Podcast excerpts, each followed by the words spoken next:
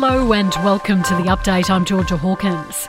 The federal government, state and territory leaders have agreed to jointly fund 180,000 TAFE places. National Cabinet has signed off on a deal to share the cost of the fee-free places.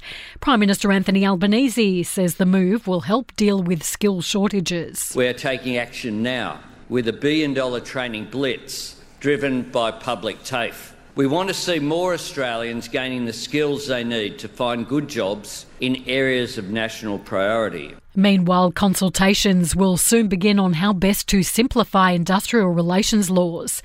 The Better Off Overall test requires any workplace agreement to leave staff better off than they would be under an award. A court has heard Chris Dawson is the subject of constant threats since being taken into custody. The convicted killer's lawyer has sought additional assurances about the 74 year old's safety, explaining a large number of people had threatened his life, but he won't be applying for bail ahead of sentencing on November 11. The Aussie share market is slowly recovering after a plunge of more than 2% at the open. Consumer staples are the only sector to have made gains through the morning. Steven Daghlian from CommSec says the downturn is driven by a combination of factors. Had declines in most commodity prices overnight. Uh, the US market in just four days has fallen by approximately 6% as well.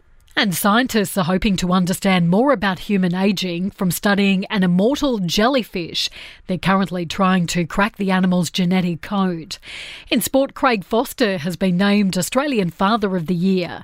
The former Socceroo turned refugee advocate received the gong in front of his children. And tennis number one Daniil Medvedev is through to the third round of the US Open. Earlier, Nick Kyrgios, Alex de Minaur, and Ajla Tomljanovic enjoyed wins. Andy Murray is through to the third round and is playing injury free. In entertainment news, Leonardo DiCaprio's 25 year old ex has been spotted out for the first time since their split. Camila Morrone has been apartment hunting while Leo has apparently moved on with a 22 year old. And it's been revealed The Rock has a strange way of maintaining his ripped physique. A director has revealed the former pro wrestler is so dedicated to being in tip top shape, he brings his own pre prepared food to eat at restaurants restaurants. And that's the latest from the Nova Podcast News team. We'll have another episode of The Update for you tomorrow.